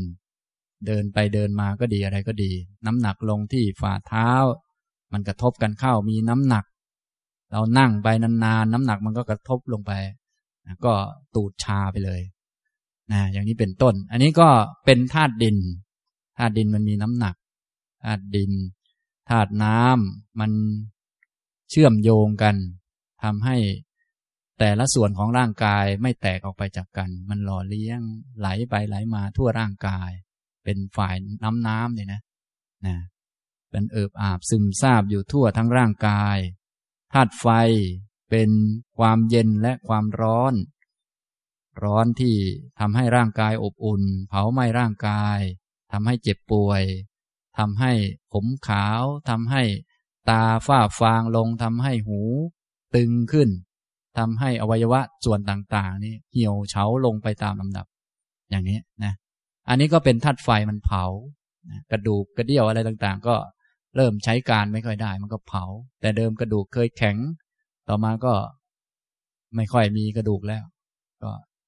แตกหักง่ายไปเรื่อยๆ แต่เดิมผมดำก็เผาซะขาวเลยนะอย่างนี้บางคนโดนเผาจะเกลียมไปเลยนะเต็มหัวเลย อันนี้ก็ธาตุไฟมันเผานะครับธาตุไฟที่เกิดจากกรรมนะจนกระทั่งไฟเผาไหม้อาหารในร่างกาย มันก็เผาธาตุลมก็เคลื่อนที่เคลื่อนไหว ลมพัดไปตามส่วนต่างๆของร่างกาย ลมในท้องลมในไส้ ลมพัดขึ้นข้างบน ลมพัดลงข้างล่าง ลมที่พัดไปตามอวัยวะส่วนต่างๆ ลมหายใจเข้าออก ส่วนต่างๆ เหล่านี้เราก็มาพิจารณามองดู มีสติแล้วก็มองดู เออ มันประกอบไปด้วย สิ่งเหล่านี้นะอ่าอย่างนี้นะครับ การพิจารณามองดูอย่างนี้ด้วยความมีสติก็เรียกว่า ทาตุมนสิการมนสิการนี้เป็นการใส่ใจ เหมือนคล้ายๆ ความคิดเหมือนใช้ความคิด แต่ว่าคิดจากฐานของสติให้มีสติ มีสติไม่ใช่ ไม่มีสติแล้วคิดฟุ้งซ่านไปเรื่อย ให้มีสติอยู่กับตัว รู้สึกตัวแล้วค่อยมนสิการใส่ใจ ว่ามันประกอบไปด้วยนี่นะนี่นะ ดึงมาดึงนะ อย่างนี้นะครับทำไปแรกๆมันก็อาจจะไม่ค่อยอยู่ ไม่ค่อยชอบพิจารณาตัวเอง ชอบไปพิจารณาชาวบ้าน คนอื่นผมขาวผมงอก อะไรเตี้ยสูงต่ำดำขาว สวยไม่สวยมันรู้หมด แต่ตัวเองมันลืม มันชอบไปดูชาวบ้าน ตอนนี้ก็กลับขั้วหน่อยหนึ่ง มีสติแล้วก็เฮ้ยอย่าไปดูชาวบ้าน ดูตัวเองสิ มีขี้ตาขี้หูขี้นู่นขี้นี่ก็ว่าไปเลย อย่างนี้นะครับ ก็ดูเท่าที่มีสติ พอหมดสติ สติหายมันก็จะไปที่อื่น พอนึกได้ก็เอาใหม่ทำอย่างนี้บ่อยๆนะครับ อันนี้ก็หมวดที่ห้าต่อไปหมวดที่หกถึงหมวดที่สิบสี่ก็เป็นป่าช้าเก้า นวสิวัติกะ ป่าช้าเก้าป่าช้าคำว่าป่าช้าป่าช้านี่ก็คือ ให้มองดูร่างกายเปรียบเทียบกับศพที่เขาทิ้งไว้ในป่าช้า พอยุคเก่าๆนี่เขาเอาศพไปทิ้งที่ป่าช้า ยุคเราก็ปกปิดนิดหน่อย เพื่อให้มันหลงลืมความจริง แต่ก็ไม่อาจหนีความจริงได้ เราก็อันไหนพอนึกได้ย้อนกลับมาที่ตัวเองได้ก็ทำเอา โดยการเปรียบเทียบร่างกายนี้ พอวิญญาณ ปราศจากร่างนี้ไปแล้ว เพราะร่างนี้มันเป็นภูมิที่มีขันห้ามันก็รูปและนามอยู่ด้วยกัน จึงมีชีวิต ทีนี้พอขันมันแตกออกวิญญาณไปเกิดที่อื่น เกิดระดับแล้วไปเกิดที่อื่นแล้วร่างนี้ก็จะเหมือนศพที่เขาทิ้งไว้ในป่าช้า ซึ่งก็จะมีอยู่ในวันหนึ่งวันใดนั่นแหละ ในวันข้างหน้าจะมีอยู่ แล้วก็มีสติแล้วก็นึกถึงความจริงของมัน การนึกถึงความจริงของมันก็เรียกว่าไม่ลืมไม่ลืมมัน ไม่ลืมตัวมัน ไม่ลืมอาการมัน แล้วก็ไม่ลืมความจริงที่เกี่ยวกับตัวมัน อย่างนี้ก็เรียกว่าได้สติแล้วก็ได้ปัญญา ตามหลักของสติปัฏฐาน ทีนี้ศพที่เอามาเทียบร่างกายก็มีตั้งแต่ตายหนึ่งวันสองวันสามวัน ตายหนึ่งวันก็แข็งทื่อขึ้นอืดขึ้นพอง ตายหลายวันเข้าเป็นไงบ้าง ก็น้ำเหลืองไหล แตกโผล่เพละตรงนั้นตรงนี้ เสร็จแล้วก็เน่าเหม็นจนกระทั่งเหลือแต่กระดูก คอไปทางหนึ่งแขนไปทางหนึ่งขาไปทางหนึ่งต่อมาก็เหลือกระดูกขาวๆมีเลือดติดนิดหน่อย เส้นเอ็นแตกกระจายไปเรื่อยๆเรื่อยๆเหลือกระดูกขาวโพลนนี่ก็เป็นปีๆแล้วนะ จนกระทั่งเป็นผุยผงไปนี้ก็มีเก้าลักษณะด้วยกันนะครับ ถ้าท่านอยากอ่านละเอียดว่า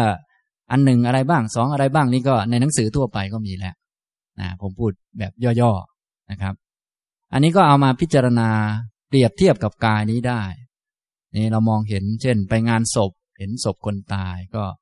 แตะมือกันว่า เออ พวกเดียวกัน เหมือนกันนี่แหละ เราก็จะเป็นอย่างนี้ไม่ล่วงพ้นความเป็นอย่างนี้ไปได้ การนึกได้ว่าตัวเองจะต้องเป็นอย่างนี้ก็เรียกว่าสตินั่นเอง แต่สติแล้วไม่ออกนอกตัว เขาเลยเรียกว่า สติปัฏฐาน ก็คล้ายๆกันนึกได้เรื่องอื่น เหมือนนึกได้จะหยอดตู้นั่นแหละคล้ายๆกัน แต่หยอดตู้มันออกไปข้างนอก แต่อันนี้นึกได้ พอเห็นคนตายแล้วนึกได้ว่าเออเราก็จะต้องตายมันนึกมันกลับมาตัวเองเนี่ยเขาเรียกสติปัฏฐาน นึกได้แล้วกลับมาตัวเอง มาดูตัวเอง เนี่ย ทุกอันเลย คือสุขทุกข์ก็เหมือนกันเดี๋ยวจบไป จะเป็นเรื่องเวทนาเรื่องจิตเรื่องธรรมะเนี่ย ก็คือแค่นึกได้เหมือนกันนี่แหละ แต่ว่ามันกลับมาดูตัวเอง กลับมามองตัวเอง มองเสมอเสมอบ่อยๆเนืองๆอันนี้เป็นวิธีการที่จะชำระจิตให้มันสะอาด ไม่มีนิวรณ์และเอาไปใช้ปัญญานะครับ เห็นคนตายที่เขาทิ้งเอาไว้หนึ่งวันสองวันก็เหมือนเรานี่แหละนะต่อไปเป็นศพแล้วก็ก็เคาะแล้วก็ก็ทำอะไรไม่ได้ เหมือนที่เขาทำเป็นพิธีกรรมให้เวลาพระไปสวดอภิธรรมเขาก็ไปเคาะเคาะมาฟังน่อยมาฟังหน่อย อันนี้ก็ให้เห็นความจริงว่าเคาะแล้วก็ไม่มาฟัง เชิญก็ไม่มา หมายถึงว่าร่างนี้เนี่ยถ้าถ้าเราพอใช้ได้ก็ต้องรีบใช้ ถ้า ต่อไปวิญญาณออกจากร่างนี้แล้วก็ก็แบบนี้แหละ ใครไปเชิญมาฟังธรรมก็ไม่มา ฉะนั้นถ้าตอนนี้ยังมีจิตอยู่กับตัว วิญญาณยังอยู่กับร่างนี้ ถ้าใครชวนมาฟังก็รีบๆมาหน่อยประมาณนั้นนะทีนี้เวลาเขาสอนนี่เขาก็สอนพวกที่มาฟังแต่พวกมาฟังก็มัวแต่เล่น iPad อยู่ มันก็กดไปเรื่อย นึกว่าเขามาสวดให้ให้คนตายฟังเคาะก็ว่าไปเรื่อย แต่จริง ๆ แล้วเพื่อแสดงความจริงว่าเคาะแล้วก็ไม่มาฟัง ถึงทีนี้ถ้าเกิดสมมติว่าเคาะแล้วเกิดโผล่ขึ้นมาจริง ๆ ก็ไม่ได้ฟังอีกเหมือนเดิม เพราะว่าพระหนีก่อน พระไม่ยอมสวดนะ ทีนี้ที่พระยังสวดอยู่ก็เพราะอันนี้ยังนอนอยู่ แล้วก็ไม่ลุกขึ้นมานี่แหละ แล้วก็ฟังไม่ได้นี่แหละนะแต่ถ้าเคาะแล้วลุกขึ้นมาจริง ๆ ก็ไม่ได้ฟังอีกเหมือนกับเดิมแหละเพราะว่าพระก็หนีก่อนแล้ว ไม่ต้องพูดถึงโยมแล้ว ก็คงไปด้วยกันทั้งนั้น อย่างนี้นะ อันนี้ก็จะได้เห็นความจริง ต่อไปก็ แม้แต่คอก็ไปทางหนึ่งแขนก็ไปทางหนึ่งขาก็ไปทางหนึ่ง ก็จะทำให้เราไม่หลงลืมความจริงของตัวเอง ที่ว่าเป็นทั้งแท่งนี้มันไม่ได้เป็นแท่ง มันก็เป็นแค่คอกระดูกกระโหลกมาต่อกัน ต่อต่อต่อกันไป ก็เห็นเห็นอยู่นะเราก็จะได้ระมัดระวังในการใช้ชีวิตเพิ่มขึ้น ในการกินการดื่มก็จะได้ระมัดระวังขึ้น จะได้ไม่ หาธาตุต่างๆ ในโลกมาบำรุงบำเรอมันมากนักเนี่ย เพราะว่าบำเรอไปมันก็ไม่ค่อยได้อะไรหรอก บางทีเราไปกินขาชาวบ้าน เช่นกินขาไก่อย่างนี้ก็อร่อยอยู่นั่นแหละก็มาบำเรอเนี่ย มันก็ไม่ค่อยได้อะไรนะ เพราะว่าแต่เดิมไก่มันก็มันก็อยู่ในตัวไก่นั่นแหละพอมันตายมันก็ขามันก็แยกออกมา พวกเราก็เหมือนกันแหละมันก็ไม่ต่างอะไรกัน นะฉะนั้นจะมากินกระดูกกันแล้วก็มา ว่าตัวเองเลิศเหลือเกินอย่างนี้มันก็โง่เกินไปนะครับ อันนี้เราก็จะได้พิจารณา เพราะว่าบางทีมันไม่เข้าใจพอไม่เข้าใจแล้วก็อะไรต่างๆ งมงายกันไป มั่วกันไป อย่างเวลาหนุ่มๆเขาจะจีบสาวก็ต้องชวนสาวๆไปกินน่องชาวบ้านแล้วก็น้องอร่อยไหมครับ อย่างนู้นอย่างนี้ โอ้ยหลอกกันไปหลอกกันมา แล้วยังคิดครอบครัวจะมีความสุข อย่างนี้มันใช้ไม่ได้ เพราะมันหลอกกันมาตั้งแต่ต้นแล้วาอยากจะมีความสุขมันก็ต้อง เออทำอะไรให้มันเป็นมงคลหน่อยหนึ่งอย่างนี้เป็นต้นนะครับ ฉะนั้นการไม่หลงลืมความจริงของตัวเองนี่มันจะได้ปัญญาเยอะ ท่านจึงบอกว่า การมีสติมาอยู่กับตัวเองนี่นะจะทำให้เกิดญาณเกิดความรู้ขึ้นมา ส่วนใครจะรู้มากรู้น้อยนั่นอีกเรื่องหนึ่ง แต่ต้องรู้แน่แหละ ต้องรู้นะโดยธรรมชาตินี่ต้องมีญาณมีความรู้ แต่ทีนี้ถ้าดังรู้น้อยอยู่ก็จะอาศัย ปัญญาของพระพุทธเจ้ามาสอนตัวเอง แล้วฝึกวิปัสสนาต่อไป ถ้าคนปัญญาเยอะแค่กลับมาดูตัวเองเนี่ยเขาก็ทะลุแหละมองทะลุปลุกลง อันนี้ก็แล้วแต่คน แต่แน่นอนทุกคนต้องได้ปัญญา เพียงแต่มากหรือน้อย อีกอันหนึ่งก็คือสติก็จะมั่นคงขึ้น อยู่กับตัวได้มากขึ้นโดยธรรมชาติ แต่เดิมอาจจะทำยากต่อมาก็ง่ายขึ้นนะฉะนั้นแรกๆยากเนี่ยท่านทั้งหลายก็ต้องพยายามทำหัดทำจะมาบอกว่ายากแล้วก็ไม่ทำ อันนี้ก็จะไม่ทำไปเรื่อยๆนะครับไอ้เรื่องการปฏิบัติธรรมมันเป็นเรื่องบังคับนะไฟบังคับต้องทำเอง ถ้าไม่ทำมันก็จะไม่ได้ มันก็จะยากไปเรื่อยๆ และไม่ได้ทำไปเรื่อยๆนะครับ อันนี้ก็ป่าช้าเก้านะครับ ทั้งหมดเหล่านี้เป็นส่วนของกายานุปัสสนา มีความเพียรตั้งขึ้น มีความรู้ตัว มีสติอยู่กับตัวตั้งขึ้นมาได้ เออเนี่ยเรานั่งอยู่ยืนอยู่นะ ต่อไปก็ดูอะไรบ้างล่ะ จะได้สติปัญญาเพิ่มขึ้น ก็มีสติแล้วก็ดู ลมหายใจเข้าออกก็ได้ ดูกายเดินเคลื่อนที่เคลื่อนไหวนั่งอยู่ หายใจเข้าหายใจออกท้องพองยุบ หรือทำนั่นทำนี่ก็ได้ ดูว่าร่างกายประกอบไปด้วยของไม่สวยไม่งามก็ได้ ดูว่าประกอบไปด้วยธาตุสี่ก็ได้ ดูความจริงของร่างกายก็ได้ว่า เออมันต้องเป็นอย่างนี้นะอันนี้นะครับ ซึ่งในการฝึกสติปัฏฐานเนี่ยท่านไม่ได้จำกัดอารมณ์ อะไรก็ได้นะแต่ทีนี้ถ้าเป็นด้านสมาธิด้านอิทธิบาทนี้ จะมีการจำกัดอารมณ์ในบางแง่มุม เพราะว่าท่านต้องการให้จิตมันมั่นคงขึ้น อันนั้นเป็นการทำสมถะนะซึ่งเราก็ต้องใช้เหมือนกัน แต่ตอนนี้พูดเรื่องฝึกสติก่อน ฝึกสตินี้จะไม่จำกัดนะแล้วแต่ส่วนท่านใดจะชอบแบบจำกัดอันนั้นเรื่องของท่าน แต่ว่าโดยวิธีการนี้จะไม่จำกัด อันไหนก็ได้ขอให้นึกขึ้นมาได้ นึกขึ้นมาได้แล้วก็คอยดู คอยดูอะไรได้บ้าง ดูลมหายใจเข้าออก ดูกายเดินยืนเคลื่อนที่เคลื่อนไหวดู เอ้ไม่สวยไม่งามนะ อย่างนั้นอย่างนี้นะทำนองนี้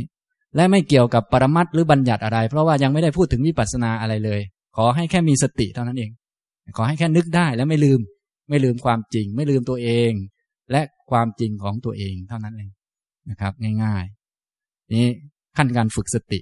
พอมีสติแล้ว พอถึงขั้นปัญญาขั้นสูงต่อไปวิปัสสนาจะอารมณ์ยังไงนี่ค่อยว่ากัน ตอนนี้ขั้นพื้นฐานนะครับ เพราะบางท่านบางคนอาจจะมีปัญหา เอ้คุณดูเนี่ย คุณดูเป็นบัญญัตินะเนี่ย ไม่เป็นปรมัตนะ อะไรเงี้ย คือถ้าแบบสติขั้นพื้นฐานนี่อารมณ์อะไรก็ได้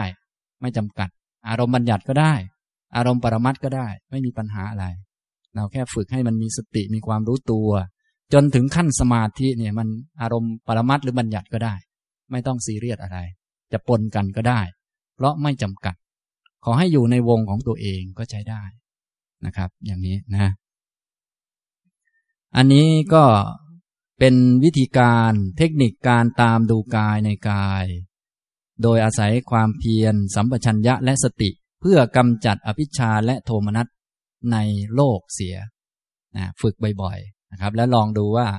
ความยินดียินร้ายในโลกมันลดลงไหม นั่งดูลมหายใจเข้าออก เดินจงกรมกำหนด ทำความรู้สึก ซ้ายขวาซ้ายขวาทำไป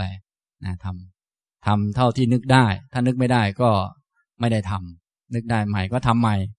นะการนึกได้นี่อาตาปีสัมปชานโนสติมาพูดภาษาเราง่ายๆคือนึกได้ แต่ต้องนึกให้ได้บ่อยๆ เพราะว่า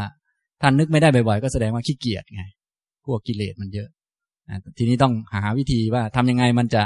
นึกได้บ่อยๆ อันนี้คืออาตาปีทำความเพียร ฉะนั้นบางทีพวกเราก็เลยต้องมีคอร์สปฏิบัตินะถ้านึกไม่ได้เองก็จะมีระฆังให้ช่วยนึก เป้งอ้าวแล้วโวยลุกแล้ว ลุกไปไหว้พระแล้ว อันนี้ก็ได้สติขึ้นมาอีกแล้วอ้าวลุกไปเดินจงกรมแล้ว ลุกมากำหนดนั่นกำหนดนี่แล้วนะนั่นแหละนะอันนี้ก็ลองไปทำดูนะก็ได้เทคนิควิธีต่างๆนะครับ เทคนิควิธีต่างๆ ที่ครูบาอาจารย์สอนก็ปกติก็จะอยู่ในกรอบเหล่านี้แหละนะครับ ก็ไปฝึกได้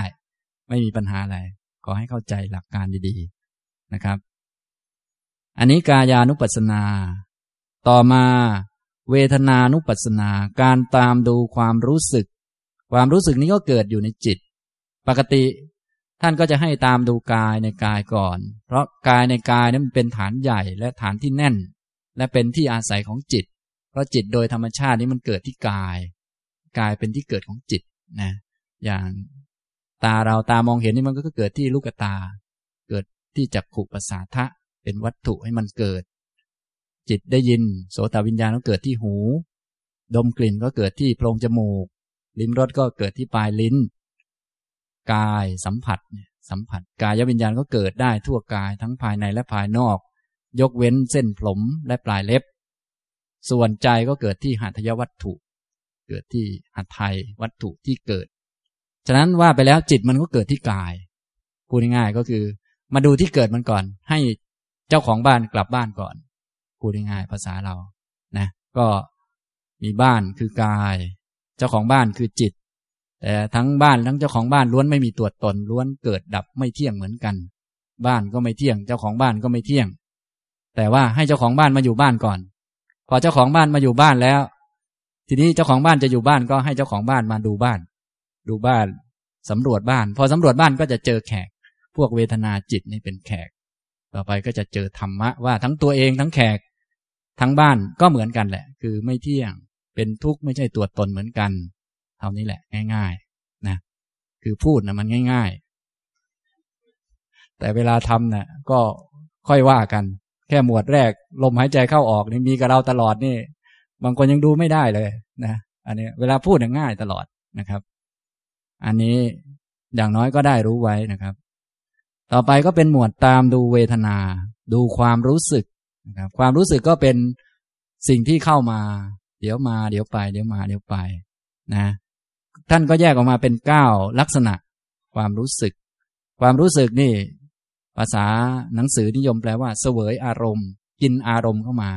คืออารมณ์มันก็อยู่ของมันดีๆ มันก็อยู่ไม่เกี่ยวกับเราหรอก ไม่เกี่ยวกับจิต แต่ทีนี้จิตไปกินมันเข้ามาเลยรู้สึกกับมันจริง ๆ มันไม่รู้สึกกับเรา และไม่เกี่ยวกับเราเลยสักนิดนึง ทีนี้จิตมันรับรู้มันก็เกิดความรู้สึก กินอันนั้นเข้ามา ตัวที่กินอันนั้นเข้ามา จากภายนอกเข้ามาสู่ภายในจิตก็คือตัวเวทนา เป็นตัวกลาง เหมือนกับผมมานั่งอยู่นี่ บางท่านก็กินผมเข้าไปเรียบร้อยแล้วคือไปชอบผมก็มีไม่ชอบก็มีหงุดหงิดรำคาญก็มีสบายใจก็มีไม่สบายใจก็มี ทั้งทั้งที่ผมก็มาตามกรรมของตัวเอง และสักหน่อยก็จะตายไปตามกรรม อย่างนี้มันไม่เกี่ยวกันพูดง่ายๆแต่ว่าพอมาแล้วก็มันก็ไปเกี่ยวกับท่านได้ โดยอาศัยการกินเข้าไป ความรู้สึก เขาเลยแปลว่า เสวยอารมณ์นะก็คือกินภาษาเราเอง มันอยู่ของมันดีๆเราก็ไปกินมันเข้ามาตอนกินเข้ามานี้กินแบบสุขก็มี ทุกข์ก็มี เฉยๆก็มี แล้วแต่อารมณ์นั้นๆ ฉะนั้นสุขทุกข์นี่ มันก็ไม่เกี่ยวกับอารมณ์อยู่ที่คนนั้นว่ามีจิตยังไง นิสัยยังไงชอบอะไรเป็นพิเศษหรือมีอัธยาศัยไปทางไหน มันก็จะเกิดความรู้สึกนั้นๆขึ้นมา เมื่อเกิดความรู้สึกนั้น ๆ ขึ้นมา ท่านก็ให้กำหนดรู้ให้รู้จัก เมื่อเสวยหรือว่าเมื่อเสวยเมื่อมี เมื่อรู้สึกสุข เมื่อเสวยสุขเวทนา ก็ให้รู้สึก ให้รู้ว่า เวทนามันสุข เป็นเวทนามันสุข สุขเวทนา สุขเวทนาก็คือเวทนามันสุข เวทนามันสบาย ไม่ใช่เราสบาย ไม่ใช่ความสบายของเรา แต่เป็นเวทนามันสบายดีนะ ก็เหมือนดูกายเมื่อกี้นะกายเมื่อกี้กายมันเดินยืนนั่งนอนลมหายใจมันเข้า ลมหายใจมันออก ไม่ใช่เราเข้าเราออกนะ ลมหายใจมันเข้า ลมหายใจมันออกกายมันเดินยืนนั่งนอน เท้าซ้ายเท้าขวา เท้ามันก้าวไม่ใช่เราก้าว ดูเป็นชิ้นส่วนไปนะมันประกอบไปด้วยผมคนเล็บฝันหนังไม่มีเราสักอันนะ ถ้าสังเกตดูดีๆนะครับ อันนี้ก็เพื่อจะว่าท้ายที่สุดแล้วเราก็แจกแจงจนกระทั่งชำแหละทุกส่วนที่เคยยึดถือว่าเราว่าของเรานี้ให้หมดไป ก็จะหมดความเห็นผิดและหมดความยึดถือได้ อันนี้เป็นวิธีการสลายตัวเอง จนเข้าใจตัวเองว่าไม่มีตัวเอง และที่ไม่มีตัวเองนั่นแหละ คือตัวเอง นะอย่างนี้ก็จะเข้าใจตัวเองอย่างแท้จริง ว่าจริง ๆ ก็คือไม่มีตัวเอง และที่ไม่มีตัวเองนั่นแหละ คือตัวเองแล้วแต่ตอนนี้เรายังไม่เข้าใจตัวเอง ก็เลยนึกว่าตัวเองเป็นอะไรสักอย่างหนึ่ง แต่ทีนี้ถ้าเราเข้าใจตัวเองเราก็จะรู้ว่าตัวเองนี้ไม่ใช่อะไรสักอย่างหนึ่ง แต่เป็นห้าอันมาประชุมกันในการที่มันไม่เที่ยงอยู่ในรูปกระแส และมันไม่มีตัวเองที่เที่ยงมั่นคงอะไร มันมีแต่ตัวเปลี่ยนไปเรื่อยๆ ฉะนั้นเราจะเป็นคนดีก็ได้ แต่แป๊บเดียว เป็นคนชั่วก็ได้ แต่แป๊บเดียว เป็นเด็กก็ได้ แต่แป๊บเดียว เป็นคนก็ได้ แต่แปดสิบปีนะ เดี๋ยวสักหน่อยจะอาจจะเป็นควาย เป็นเทวดา เป็นนั่นเป็นนี่ก็ว่าไป อันนั้นแหละ คือสิ่งที่เรียกว่าตัวเราเป็นคำเรียกเฉยๆ เป็นสมมุติ อย่างนี้นะครับ อันนี้ก็จะเข้าใจเพิ่มขึ้น เนื่องจากเข้าใจ ผมตัวเราเนี่ย แต่จริงๆผมขนเล็บฟันหนังมันมาประกอบกันเข้าสามสิบสองส่วน ประกอบกันนะ ก็จะเข้าใจขึ้นนะครับ เวลาของไม่สวยไม่งาม หลาย ๆ ส่วนเนี่ยมันมาประกอบกันเข้า ถ้ามันสมดุลกันมันก็ดูสวย เราก็จะได้เข้าใจที่ว่าสวยๆนี่หมายถึงอ๋อของไม่สวยมารวมกัน มันเลยสวย ก็จะได้รู้ว่า เอ้ย มันเพี้ยนอยู่เว้ยของไม่สวยหลายๆอันเลยดูสวยเลยทีนี้ที่ของไม่สวยหลายๆอันมาประกอบกันเข้า แล้วมันดูสวย เพราะว่ามันประกอบกันแล้ว มันสมดุลกัน นะถ้าจมูกกับปากมันสมดุลกัน จริง ๆ จมูกก็ไม่สวย ตาก็ไม่สวย แต่มันมารวมกันแล้วมันสมดุลกันพอดีนะทีนี้เวลาเราไม่รู้ความจริง ว่าไอ้สวยเนี่ยคืออะไร ไม่รู้ความจริงของสวยเราก็ไปยึดเลยว่า อุ้ยนี่หน้าเราสวย แต่จริง ๆ ไอ้ที่ว่าหน้าสวยเนี่ย เป็นแค่มุมมองเท่านั้นเอง มุมมองที่มันสมดุล มันมาจากตา อันนี้อันนี้รวมกันอ๋ออย่างนี้ทำนองนี้นะครับ ทีนี้ถ้าอยากสวยเราก็ไม่ยากอะไรแล้วต่อไป พระพุทธเจ้าสอนว่า ถ้าอยากสวยนะทำกรรมชนิดนี้นะ ชนิดนี้นะแล้วก็แต่งหน้าตัวเองให้มันได้ แล้วก็เกิดใหม่ตายใหม่ไปเรื่อยหน้าสวยก็ตายอย่างสวยนั่นแหละ หน้าไม่สวยก็ตายอย่างไม่สวยนั่นแหละ ก็ไปเรื่อยๆแหละตอนนี้นะแต่ว่าอย่างน้อยก็ได้เข้าใจ แล้วก็ได้รู้จักว่า โอ้ จะยังไงก็หนีไม่พ้นเลย ออกจากวงจรไม่ได้ นอกจากอริยมรรคเท่านั้นเราก็จะได้เข้าใจ จะได้ฝึกนะครับ ตอนนี้ก็มาพูดถึงเวทนาก็คล้าย ๆกัน เมื่อเสวยสุขเวทนา เมื่อเวทนาเป็นสุข ก็รู้ว่าเวทนามันสุข เวทนามันสุข ความรู้สึกมันสุข ความรู้สึกมันสุขนะทุกขเวทนาความรู้สึกมันทุกนะ เป็นเวทนามันทุกพูดภาษาเรา เวทนามันทุกไม่ใช่เราทุกเป็นเวทนามันทุกเป็นลมหายใจมันเข้าลมหายใจมันออก คือถ้า ยังยึดถือด้านนามธรรมอยู่มากเนี่ยมันก็จะเป็นเราได้ง่าย ด้านนามธรรมนี้มันยึดเยอะ โดยเฉพาะด้านเวทนาด้านจิตเนี่ยมันยึดได้ง่ายฉะนั้นต้องหัดสังเกตสังเกตและมองให้เป็น ถ้ามองยังไม่เป็นก็มองไปที่ด้านรูปก่อน ด้านรูปเราจะไม่ค่อยยึดมาก แต่บางคนก็ยังยึดมาก ไม่ใช่เฉพาะตัวเองนะนั้นสามีของเราลูกของเราโอ้โหเพียบเลย อันนั้นก็ยังเยอะเกินไปนะ ก็ลองสังเกตง่าย ลมหายใจมันเข้า ลมหายใจมันออก ไม่ใช่เราเข้าเราออกใช่ไหมขาซ้ายมันเดิน ขาขวามันก้าวซ้ายขวา ไม่ใช่เราเดิน ขามันเดิน เห็นไหมผมผมเล็บฟันหนังมันไม่สวยไม่งาม ไม่ใช่เราไม่สวยไม่งาม ผมไม่สวย ขนเห็นไหมมันเป็นชูชิ้นส่วนเป็นองค์ประกอบ ด้านเวทนาก็คล้ายๆกัน เวทนามันสุข เวทนามันทุกข์เวทนามันเฉยๆความรู้สึก สบาย ความรู้สึกไม่สบาย ความรู้สึกมันเฉยๆอย่างนี้พอเข้าใจไหมไม่ใช่เรา นี่ถ้ายังไม่รู้วิธีปฏิบัติว่า เอ๊ะจะมองมันที่ท่าไหน มองยังไม่เป็นก็สังเกตไปที่รูปเวลาเรามองรูปสังเกตนะจะต้องไม่มีคำว่าเราของเราใส่เข้าไป เท่านั้นแหละง่าย ๆนะครับ มีสติแล้วก็คอยสังเกต มันรู้สึกไงอ๋อความรู้สึกมันสบาย ความรู้สึกไม่สบาย อย่างนี้พอเข้าใจไหมอ่าหัดสังเกตนะครับ นี่สุขทุกข์ทุกขมสุข ต่อไปสามิสะสามิตรก็แปลว่า ที่อิงอามิตรที่อิงอาศัย อารมณ์รูปเสียงกลิ่นรสสัมผัสกระทบเข้ามา อาศัยมีเหยื่อล่อ มีของสวยๆทางตาก็สบายใจ ใจสบาย เพราะอาศัยมองเห็นสวยๆไม่สบาย เพราะมองเห็นคนนี้คนนี้ เพราะมีการมองเห็นอย่างนี้ อามิตรก็คือมีเหยื่อ มีเครื่องมาล่อมันกระทบกระตุ้นมันมีตัวกระตุ้นนะครับ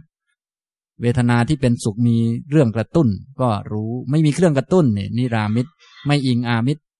ไม่อิงอามิตรไม่มีเครื่องกระตุ้นก็สุขก็ทุกข์ได้ เดินจงกรมเดินกลับไปกลับมา ไม่ต้องเห็นดีๆ ฟังเพราะๆอะไรเดินกลับไปกลับมา ความสุขก็เกิดขึ้นความสุขเกิดขึ้นให้รู้ว่า เวทนามันสุขความรู้สึกมันสุข เดินไปเดินมาทุกข์ก็มี เครียดก็มี ไม่มีเหตุผลอะไรมากหรอกไม่ต้องอาศัยกระตุ้นอะไร มันนิรามิตทุกนะก็ให้รู้ โอ้เวทนามันทุกเวทนามันไม่สบาย ความรู้สึกมันทุกนะฉะนั้นต้องแยกสิ่งเหล่านี้ออกมาเพื่ออะไร ต้องสังเกตดีๆ เวลาปฏิบัติ ต้องแยกสิ่งเหล่านี้ออกมาจากจิตและออกมาจากเรา เพราะว่าต่อไปเราจะพัฒนาให้มันรู้จักจิตแล้วก็รู้จักธรรมะนะต้องทำให้เป็นบางคน โอ้จิตมันไม่สบาย จิตมันสุขมันทุกข์อันนี้เอามารวมกัน ระหว่างเวทนากับจิตมารวม อย่างนี้ยังใช้ไม่ได้ ยังใช้ไม่ได้ ยิ่งบางพวกเราสุขเราทุกข์อันนี้ยิ่งหนักใหญ่ ต้องแยกออกมา ต้องความสุขเป็นความสุขนะเวทนามันสุข เวทนามันทุกข์ให้เป็นเป็นความรู้สึก ไม่ใช่จิตนะ จิตสุขจิตทุกข์ก็ยังผิดอยู่ ค่อยๆหัด ค่อยๆนะ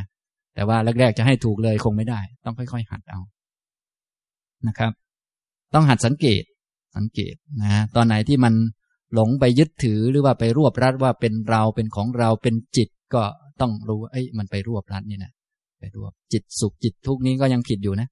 จริง ๆ จิตมันไม่ได้สุขไม่ได้ทุกจิตมันเป็นตัวรู้อารมณ์อีกตัวหนึ่งต่างหากไปเลย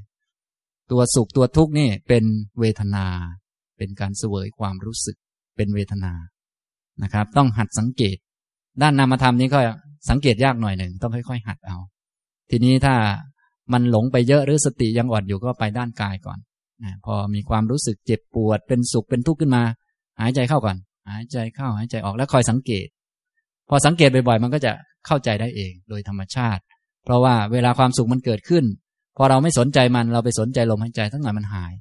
เราก็จะเข้าใจโดยธรรมชาติว่าอ๋อความสุขมันเกิดแล้วมันไปพอมันมาอีกเราก็จะเข้าใจมัน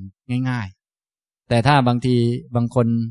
ฐานไม่ค่อยแน่นหรือปัญญาไม่ค่อยมี ไปดูความสุขมันก็จะเป็นจิตไปเลย หรือเป็นเราไปเลย อย่างนี้นะ อันนี้ก็ต้องสังเกตว่าดูไปแล้วมันดูเป็นหรือดูไม่เป็น ดูแล้วได้สติหรือดูแล้วหลงเอาเป็นเราเป็นของเรา ต้องดูให้เป็นด้วย ต้องมีความเพียร ต้องมีสัมปชัญญะ มีความรู้และมีสติด้วย ไม่ใช่ เห็นแต่รวบเอาไม่ได้บางคนเราเป็นสุขเราเป็นทุกข์เราก็ดูอยู่อย่างนั้นแหละ อันนี้เราทั้งแท่งเลยนะ ที่เราฝึกตอนต้นๆนี้ เราจะไปอยู่ตรงไหน ปกติเราฝึกตอนต้นๆเราจะไปอยู่ที่จิตนะเราฝึกเนี่ยในสติปัฏฐานเนี่ยจะให้เราไปอยู่ที่จิตแล้วเราจะค่อยๆ พัฒนาให้เป็นธรรมานุปัสสนาเพื่อดูจิตต่อไป ตรงนั้นจะแตกออกมา จะเห็นว่าแม้ตัวดูที่เป็นจิตก็ไม่ใช่เราไปด้วย แต่ว่าตอนแรกๆนี้ กายเป็นกายจิตเป็นคนรู้ ต่อมาฝึกบ่อยๆ มันก็จะแยกออกมาสองตัว มีตัวดูกับตัวที่ถูกดูคือกายตามดูกายเนี่ย สังเกตบ่อยๆ ก็จะเห็นได้นะครับ เวทนาก็เหมือนกัน เวทนาที่สุขบ้างทุกบ้างก็จะถูกรับรู้แล้วก็จะรู้สึกถึงว่าอ๋อมีตัวหนึ่งมันรู้ไอ้นี้เข้าไอ้ตัวรู้ตัวนี้คือจิตที่ประกอบไปด้วยสติที่เราฝึกกันอยู่เนี่ย เราต้องการฝึกสติตัวนี้ และต่อมาพอถึงโพชฌงเราก็จะมาพัฒนาความรู้ตรงนี้ว่า แม้สติที่เกิดกับจิตเนี่ย ก็ไม่เที่ยงดังนั้นพอสติที่เกิดกับจิตนี้ไม่เที่ยงมาเพราะเหตุเพราะปัจจัยพอมันดับไป จิตมันก็ไม่รู้ไปด้วย จิตมันก็ไม่เที่ยงไปด้วยตามสติที่ไม่เที่ยงนี้นะมันก็จะพัฒนาเป็นโพชฌงไป อย่างนี้นะครับ อันนี้มันเป็นพัฒนาการนะครับ พัฒนาการไปตามลำดับ แต่บางคนที่มีปัญญาเยอะก็ไม่ต้องพัฒนาการอย่างผมว่านะ อันนี้ก็บางคนก็ปุ๊บก็เห็นเลย พวกท่านเป็นแบบไหนเนี่ย บางคนฟังยังไม่รู้เรื่องเลย ต้องฟังหลายเที่ยวมากเลย ยังไม่รู้เรื่องเลย อันนี้ก็ต้องอีกนานนะครับ นะ ก็ ขนาดฟังยังไม่รู้เรื่องนี่ก็ก็อีกนานนะบางคนโอ้ฟังไม่รู้เรื่องเดี๋ยวเดี๋ยวไปปฏิบัติก็รู้เองแหละเขาว่าไป อันนั้นก็ลมลมแรงๆไปนะครับแต่ก็อย่าไปขนาดนั้นนั้นก็ต้องฟังให้พอเข้าใจก่อนว่าเขาทายังไง แล้วก็ไปค่อยๆ สังเกต พอสังเกตเป็นแล้วได้ความรู้อันนี้แล้วต่อมาก็มาฟังต่อมันก็จะเข้าใจมากขึ้นมากขึ้นไปนะฉะนั้นที่เราเห็นธรรมะนี่เราไม่ได้เห็นของใหม่นะครับ ต้องเห็นของเดิมที่เราเคยเข้าใจมาแล้วนั่นแหละ พียงแต่แต่เดิมนั้นเราเข้าใจในแบบที่คิดเอานึกเอา หรือว่าฟังเอาจากคนอื่นนะเพราะว่าเราเป็นแบบสาวก เราไม่ได้เป็นแบบคนหาเอง ฉะนั้นไม่ต้องไปหาเองนะครับ ให้ฟังให้ดีๆ แล้วก็ทำให้ทำตามที่ท่านบอกเท่านั้นแหละ ถ้ายังไม่เข้าใจก็ปล่อยไปก่อนนั้นทำอันที่พอรู้เรื่องก่อน คือบางคนเขาก็จะฟังให้เข้าใจทุกเรื่อง อันอันที่เขารู้เรื่องยังไม่ได้ทำก็มีเยอะเหมือนกันนะแต่เขาต้องการรู้เรื่อง อาจารย์อาจารย์ พระอรหันต์แล้ว นิพพานแล้วไปไหน นู่น ตัวเองเป็นปุถุชนแล้วก็ไอศีลก็พอทำได้ ฟังเข้าใจอยู่ แต่ยังไม่ได้ทำนะแต่ถามอรหันต์แล้ว แล้วก็เถียงกันเรื่องอรหันต์อยู่นั่นนะเนี่ยตัวเองยังหันซ้ายหันขวาอยู่ อันนี้ก็คือง่ายๆก็คือว่าอันไหนที่เรายังเข้าใจไม่ได้ อันนั้นวางไว้ก่อนไม่เป็นไร อันไหนที่เราพอเข้าใจได้ อันนั้นทำไปเลยทำอันนั้นก่อน พอทำอันนั้นก่อน ความเข้าใจมันก็จะเพิ่มขึ้น แล้วก็มาฟังเพิ่มมันก็จะเข้าใจไปเรื่อยๆ อย่างนี้นะครับ